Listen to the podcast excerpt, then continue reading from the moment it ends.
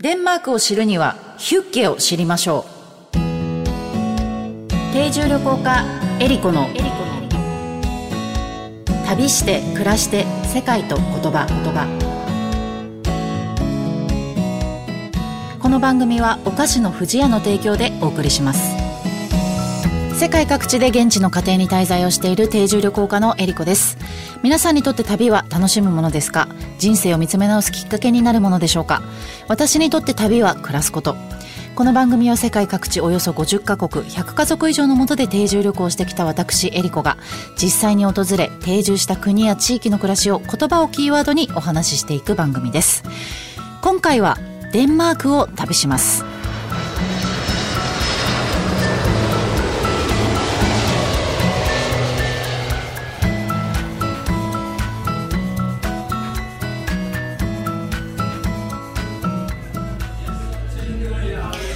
デンマーク王国。10世紀半ばから続く世界で最も古い王国です。バイキングの国としても知られていました。東はバルト海西は北海に面していて400以上の島からなる平らな土地です。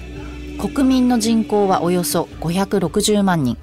EU に加盟していますが経済通貨同盟防衛政策欧州市民権司法内務協力は適用除外が認められている国です通貨はデンマーククローネ言語はデンマーク語が使用されています環境福祉デザイン分野で先駆的なイメージが浮かぶ国です世界ではいろいろな言語が話されていますけれども、言葉にはその国の歴史や文化、習慣がぎゅっと詰まっています。言葉を知ればその国のことがより深く感じられます。今回の旅言葉は、ヒュッケです。えこのヒュッケという言葉はですね、スローライフ、ロハス、ワークライフバランスなどが注目され始めた頃、北欧の人々から学ぶ幸福のあり方の一つとして、日本でもこのヒュッケという言葉がよく見かけられるようになりました。このヒュッケというのはですね、デンマーク人の生活に本当に欠かせないものの一つでして、休日であったりとか、あと人々と社交的に交わる時に大きな役割を担っています。で、このヒュッゲというのはですね、様々な意味に訳されるんですけども、他の言語にはない言葉なので、なかなか直訳はできないんですけれども、あの、デンマーク人社会学者のジュディス・フリードマン・ハンセンさんですね、えー、ヒュッゲは安全でリラックスしたマインドの状態で起こりうる小さな楽しみに心地よい幸福を感じることという定義をされてるんですね。で、私、あの、デンマークに滞在している時にコペンハーゲン、首都ですね。首都のコペンハーゲンに滞在してたんですけども、えー、アンネさんとクリスティアンさんの50代の夫婦の家庭にこう滞在をさせてもらってまして、まあ実際にその生活してる間にもヒュッゲをもう体験したんですけれども、まあ私が個人的に感じたこのヒュッゲっていうのは何かって思った時に、まあ心地よく幸福な時間を仲間と分かち合うことかな、みたいな感じで思ったんですけれども、あのデンマーク人ってすっごい人とこう集うのが大好きな国民なんですよ。で、あの、ヨーロッパの他の国ではね、これまあ統計でちょっと見たんですけど、その人々が集まるとか社交場になる場所っていうのは、主にバーとかレストランとかカフェっていうのが圧倒的に多いんだそうなんですが、デンマークではですね、71%の人が家を社交場の中心って考えてるみたいで、で、そのヒュッケっていうのは基本的に家の中で行うっていうのがあるんですね。大体そのデンマーク人が言うヒュッゲのベスト、ベストヒュッゲの人数っていうのは大体3人か4人っていうふうにあの言われているそうです。で、まあヒュッゲ時代何をするかっていうと、まあ人をこう招いて自分の家に食事を振る舞ったりとかお酒を一緒に飲んだりとかして話をするっていうのが、まあこれすごいシンプルなんですけど、まあただの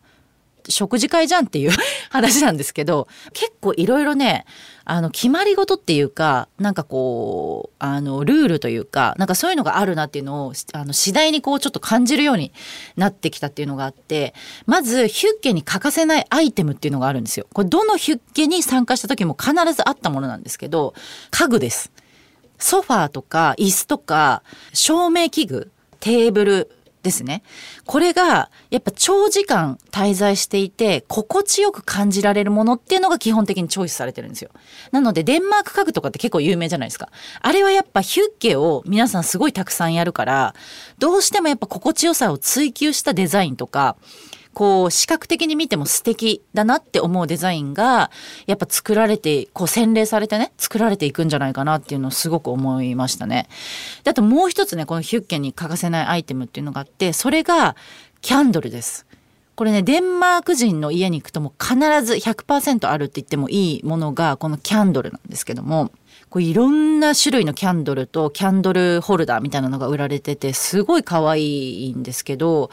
あの、必ず食事、あの、日頃のね、ヒュッケじゃなくても、毎日のこの夕食を食べる時にも必ずキャンドルつけるんですよ。で、キャンドルってやっぱ灯すだけで、その周囲のね、雰囲気をこう暖かくする効果っていうのもやっぱもちろんあるじゃないですか。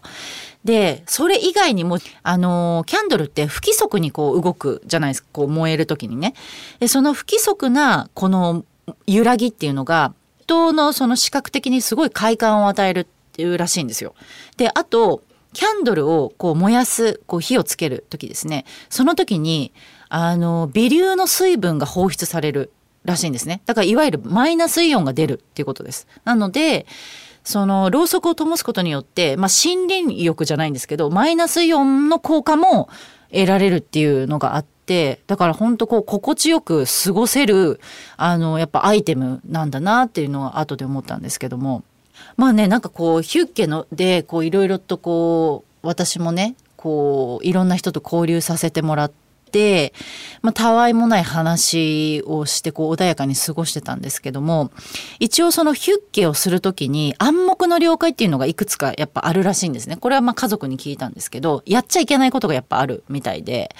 でそれまず一つ目が政治の話をしちゃダメらしいんですね。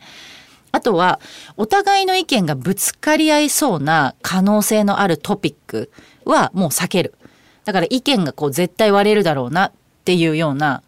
ことは、まあ言わないっていう。で、あとは、自慢話ですね。これ、自慢話をしないことってすごい重要らしくって。まあこれあのヒュッケじゃなくてもデンマークでは本当にそうなんですけど、あの、このね、大体3つはしちゃいけないっていうふうにあの言われて、あのー、まあ、それって多分そのデンマークがこう掲げている平等精神に基づくものだったりすると思うんですよね。なのでこうみんなとこう和気あいあいと穏やかに過ごすために、まあ、必要なこととしてこういうことは言っちゃダメですよみたいなのがあるなっていうのが思ってでまあねその食事をとりながらこう話す機会ってね世界中いろんな国であるわけなんですけどもまあこのデンマークでヒュッケをしてる時に感じたのはイタリア人とかスペイン人はヒュッケは無理だなって思ったんですよ。あのイタリア人とかスペイン人って人と違う意見をぶつけ合うのが大好きなんで むしろもうそれしかやらないぐらいの勢いで自分のこの個性的な意見をやっぱすごくこうぶつけ合うんですよね。それがもう楽しい違う意見が楽しすぎるみたいなのがあるのでだから共感とか同意っていうのがやっぱりそのヒュッケで大事にされてるもので違いを押し付け合うのが楽しいと思う彼らにはちょっとこのヒュッケは難しいなって思ったのはありましたね。あのでもこのヒュッケを体感してやっぱこのデンマーク社会がこう凝縮された場所でもあるなっていうのをすごく思いました。旅して暮らして世界と言葉言葉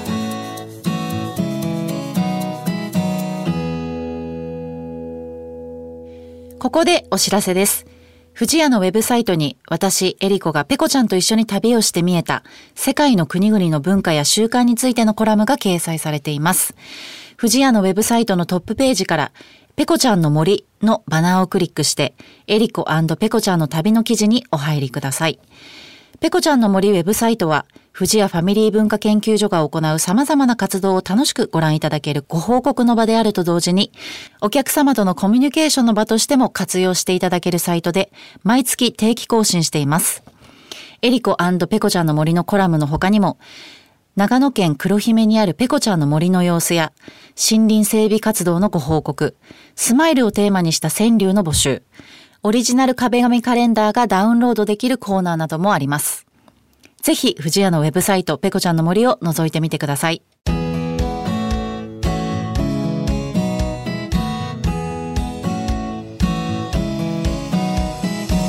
番組では皆様からの質問やコメントリクエストも大歓迎です。旅についてや海外の暮らしについての質問あなたの旅への思いなどをお送りください。メッセージの宛先はメールアドレス eriko.joqr.net までです。今回お話しした旅の様子は私の YouTube エリコチャンネルでも見ることができますのでぜひ覗いてみてください。それでは次回も旅しましょう。旅して暮らして世界と言葉お相手は定住旅行家のエリコでした。ファーベル。